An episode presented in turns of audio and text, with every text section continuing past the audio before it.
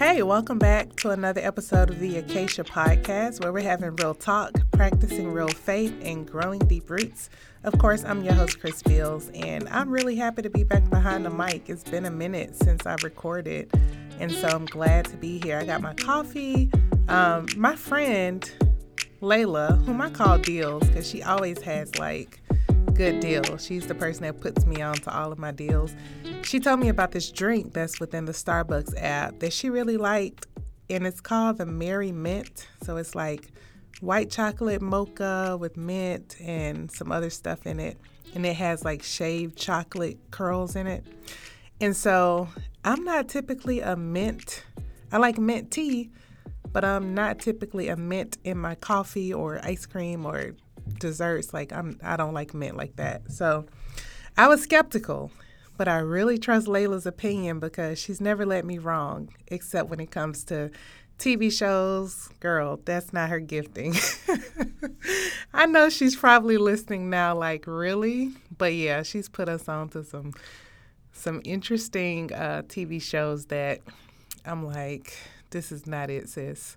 But when it comes to food and drinks and other deals, Amazon deals, all the things, she's got it covered. So, anyway, she put me onto this drink and I got it uh, today just to try it out. And it's really good. Like, I was skeptical, but I've come around.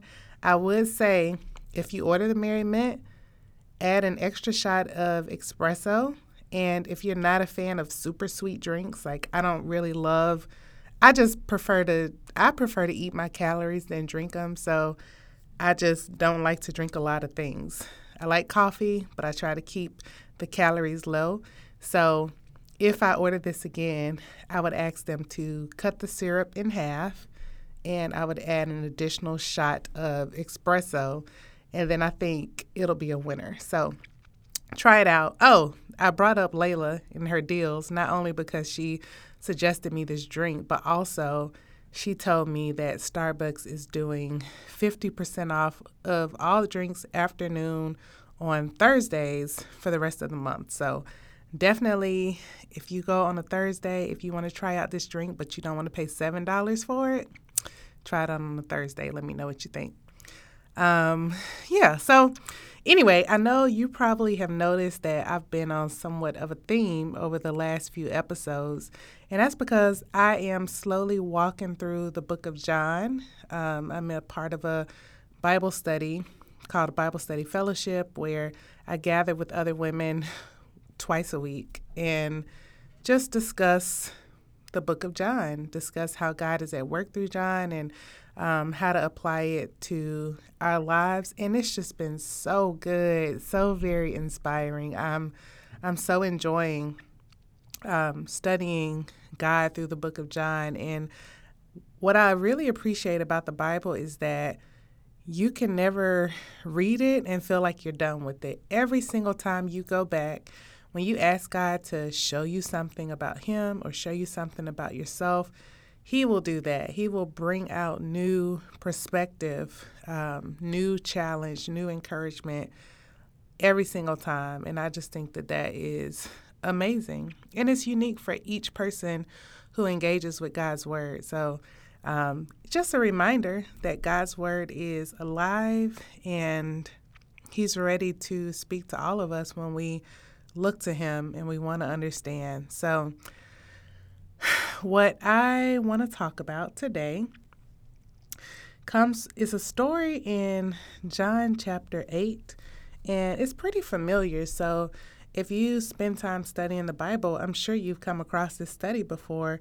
But the story is in a story of an adulterous woman who was caught in adultery and her accusers all brought her out to Jesus, um, basically to try to kill her, to stone her. And so this story just highlights Jesus' compassion towards people. Um, what I most appreciate here is how Jesus is not ready to just jump on the cancellation bandwagon. So, and I think it's so easy in our culture, especially to see someone who is has a moral failure or who has done something uh, that we consider bad, or maybe that actually is bad, um, and we're ready to cancel, especially with the internet and social media and all the things. It is so easy to be in a position where you are canceled because your sin is highlighted. And in this story, what I appreciate is that it just highlights the fact that Jesus does not see the way that man sees. He doesn't just see what's on the surface, he cuts right down to the heart. And I think that is such an example for us. Not only is it an example, but I appreciate the fact that when I look at how Jesus responded to this woman, I know that that is also how he has responded to me and will continue to respond to me despite my sin, despite my weaknesses. He will continue to um, draw me in with his love. So, so yeah, I I think about the culture, and this story is so relevant. But even closer to home, I think about myself and how I am. It's so natural for me to highlight people's sin and excuse my own. Like I have to be intentional to stay curious, to see what God is up to, um, to see down to the heart of what's what's happening with someone, um, and also with myself to be curious about why I'm doing what I'm doing, what are my motives? Because a lot of times I think we there's been some statistics that have been done, some research that has been done that has shown that that is true, that we tend to think that other people are less good, less beautiful, um, less moral than we are. I mean, if you ask women all over, like, where do you compare to in terms of beauty to other women? We we rank ourselves higher. When you ask people, where do you compare in terms of moral character to other people, we rank ourselves higher. So I think it's just human nature to think that we are better than we are.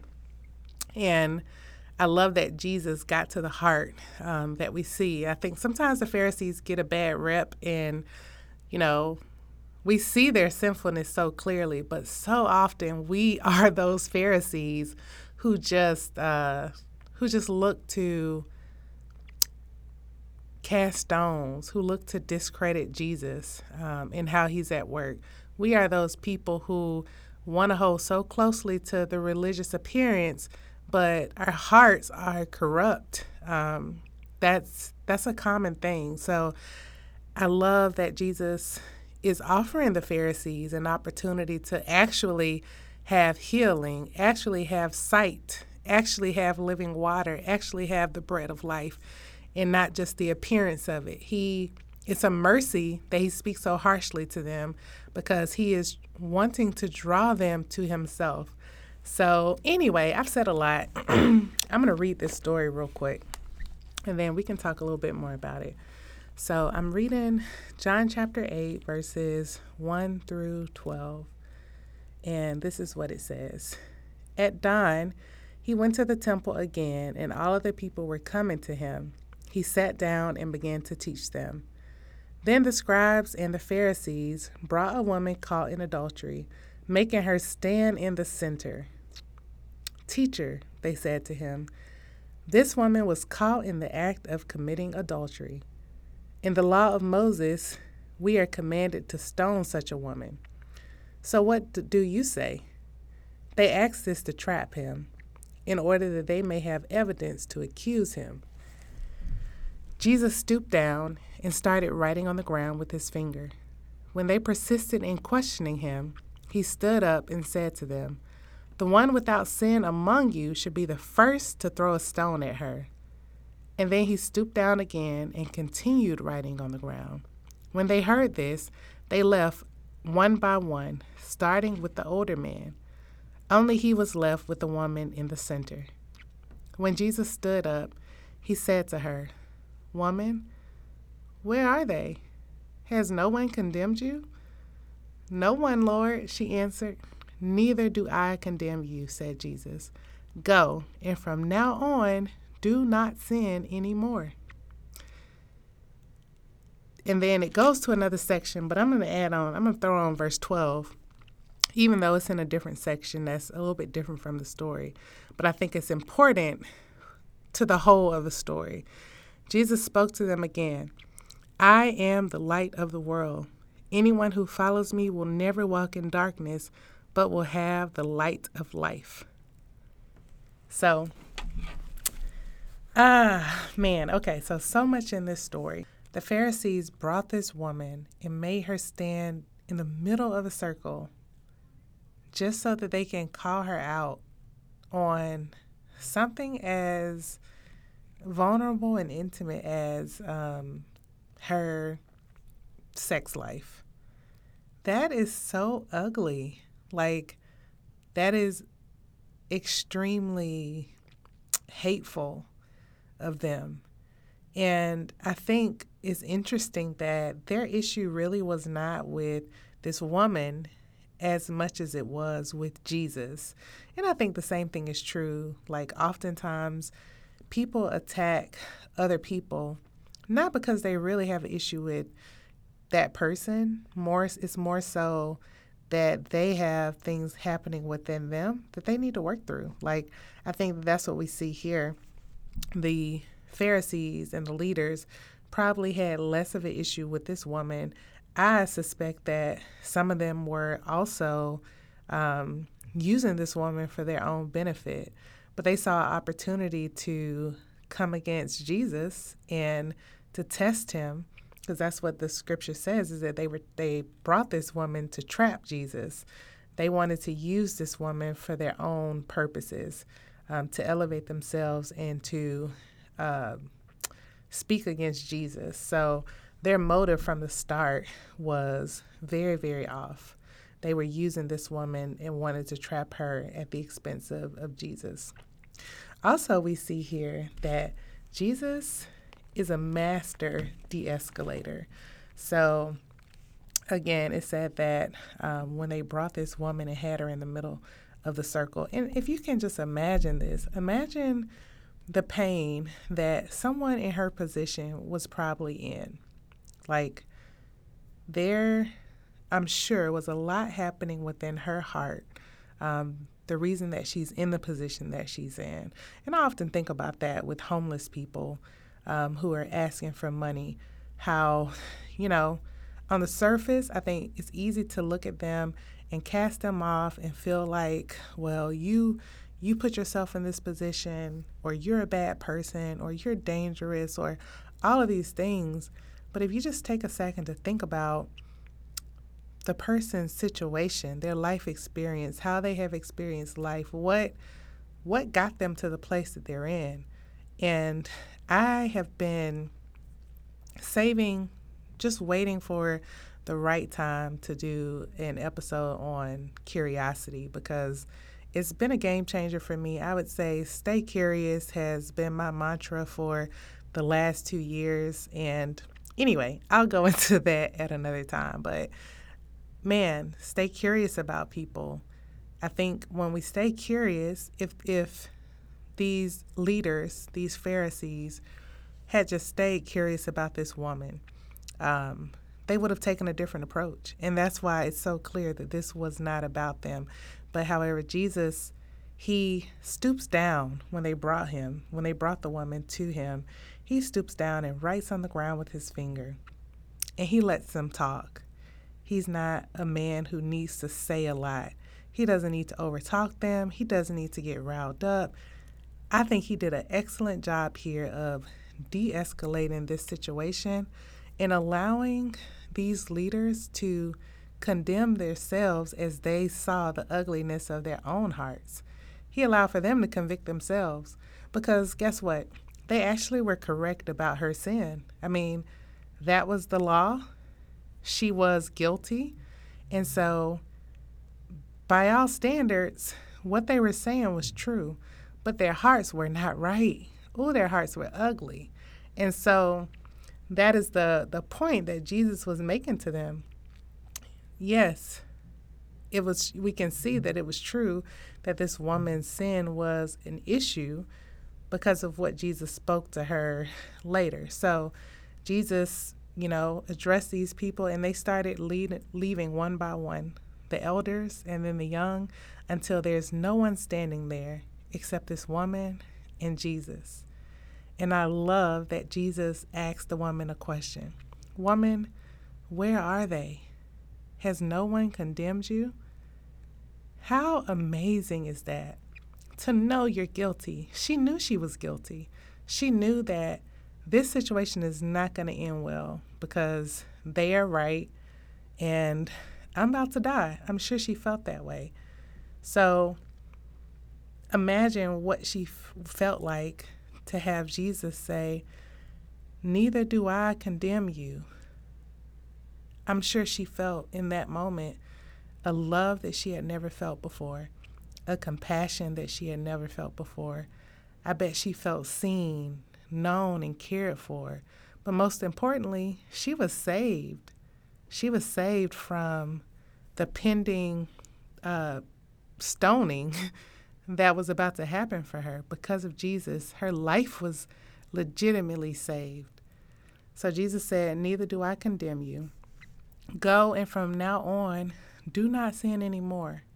So I think it's important to note here that Jesus called her to a higher standard during this encounter. He didn't condone or encourage her sin. He called her to a life that was redeemed by Him alone. And that's the same thing He calls us to. When He gives us grace, when He gives us salvation, He calls us to trust and obey. There's a song that I sing with my kids very often called Trust and Obey. And it says, Trust and obey, for there's no other way to be happy in Jesus, but to trust and obey. Because in the Bible, trust and obey go hand in hand. You cannot say that you trust God, but be unwilling to obey His word. And that's why studying the word is so important because just like this woman, God wants to satisfy us with His love. If you take a deep look at who God is, the love that He has for us, what He's given us an opportunity to have, it will draw you to worship. It just will. And if you look, if you read through the book of John, that's what we see over and over again. Whether Jesus is healing a blind man, or whether he is forgiving a woman who is caught in adultery, or whether he is um, healing the lame, or giving sight to the blind, or forgiving the woman at the well who had five husbands previously, what we see is that Jesus is personal. He speaks to us exactly where we need, and He draws our hearts to Himself. And as a response to the grace and the love that God gives us, the only correct response is trust and obey. So I included that 12th verse because it talks about how Jesus is the light of the world and how anyone who follows him will never walk in darkness but will have the light of life. And I just think about how it's so easy to walk in darkness, even as a Christian. Like, if you just operate on autopilot, um, it's easy to stumble around in the dark. But Jesus gives us access to flip on the light at any moment. And that's His Word. His Word leads us and guides us. His word illuminates our path. His word allows us to um, move in a direction that is maybe very different. It's very different than the things that the world and the culture tells us to pursue. It's very different than how the culture and the world tells us to respond to people, how to treat people, um, who to value in society, who's the greatest among us and who's the least among us. Jesus gives us a he gives us a blueprint towards love, towards people, towards obedience, towards service, towards generosity, towards grace, um, towards holiness, and we don't have to be in darkness. So I'm curious where you see yourself in this story. Because when I read it, I see myself in this woman.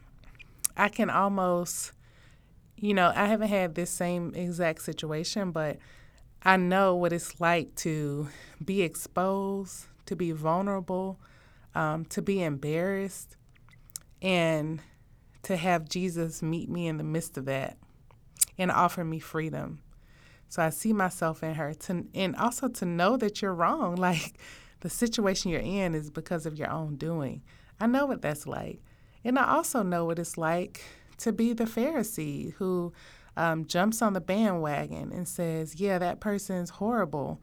Um, that person deserves this and that. Like, I know what that's like to just be so prideful and to feel better about yourself by looking down on someone else. And Jesus offered, he offered freedom to both sides. He offered freedom to this woman, and her humility allowed her to receive it. He also offered um, freedom to the Pharisees and the leaders, but because of their hard hearts, because of their self righteousness and arrogance, they were unable to receive it. And he offers light to all of us he says, He is the light of the world, and anyone who follows him will never walk in darkness, but will have the light of life. So that's the offer to us. And I want to take him up on that. I want to have that light. I don't want to stumble around in darkness. And that's my desire and hope for you that you would walk in his light, that you would not walk in darkness. And you know, even if you see, you feel an overwhelming sense of, whoa, I am, I'm just like that. Like I am self righteous and arrogant. If you feel that way, just know I am cheering you on because the thing about Jesus is he gives grace to the humble. There's a verse in the Bible. I don't I have to figure out where it is. I think it's in Hebrews. It says, "Humble yourself, humble yourself under the almighty hand of God, and at the proper time he will exalt you." And there's another one. God gives grace to the humble. He resists the proud, but gives grace to the humble. So there's a lot in the Bible and Scripture, um, even in the narratives that we read in John um, and other places in Scripture, that show us that God is moved by our humility. So if you are listening to this and you are admitting in your heart that you are this way, lean into it. Lean into it. Open it up to God. Invite God into it. I'm always going to remind you of that. Invite God into what you're feeling and allow Him to give you grace, to give you freedom, because that's what He came to do. He didn't come to condemn the world, He came to um, give us freedom and to save the world. So you can be a part of that um, experience of salvation. And I don't just mean, I, I mean, primarily the most important way is eternal salvation to, you know, be forgiven of your sins eternally so that you can be with, with God in heaven forever.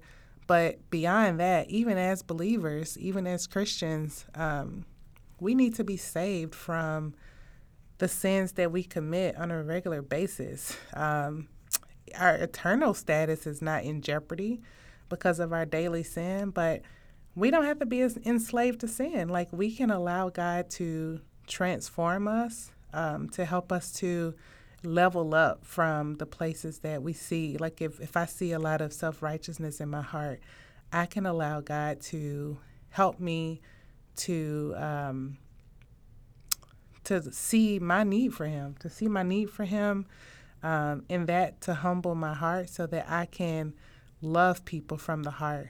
Um, he can change us in that way, and He's committed to us. So, anyway, that's our God, and He's so beautiful. And I hope that you see that. I hope that this story in John chapter 8 was as inspiring for you as it was for me.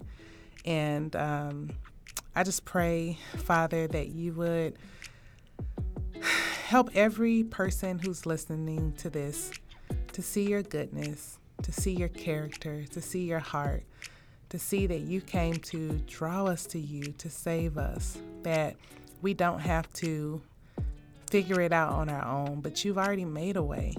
None of us can live a life good enough to um, be in right standing with you. So, would you help us to have hearts that are repentant, that are ready to turn and move in, the, in another direction um, towards you? Help us to see the treasure that you are.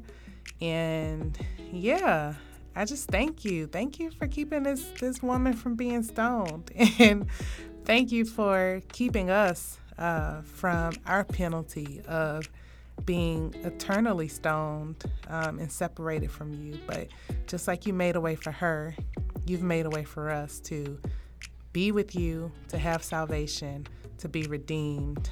Um, and yeah. So, yeah, I just thank you for that. I pray that you would just draw each of our hearts more and more. In Jesus' name, amen. All right, thanks for listening, and I'll see you on the next episode.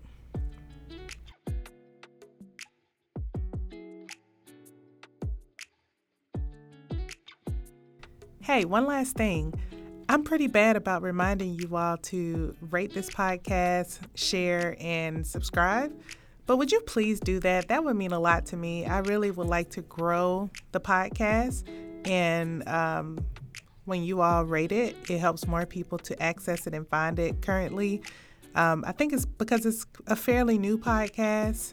And because I don't have ratings just yet, or not a lot of ratings, I have to like scroll down when I try to find it on people's phones. I have to like keep scrolling until they see it. So the best way to make it more readily available is to get my ratings up. And I don't want to do all the extra um, stuff, like all the marketing, social media stuff. I really don't want to do that because I don't have time.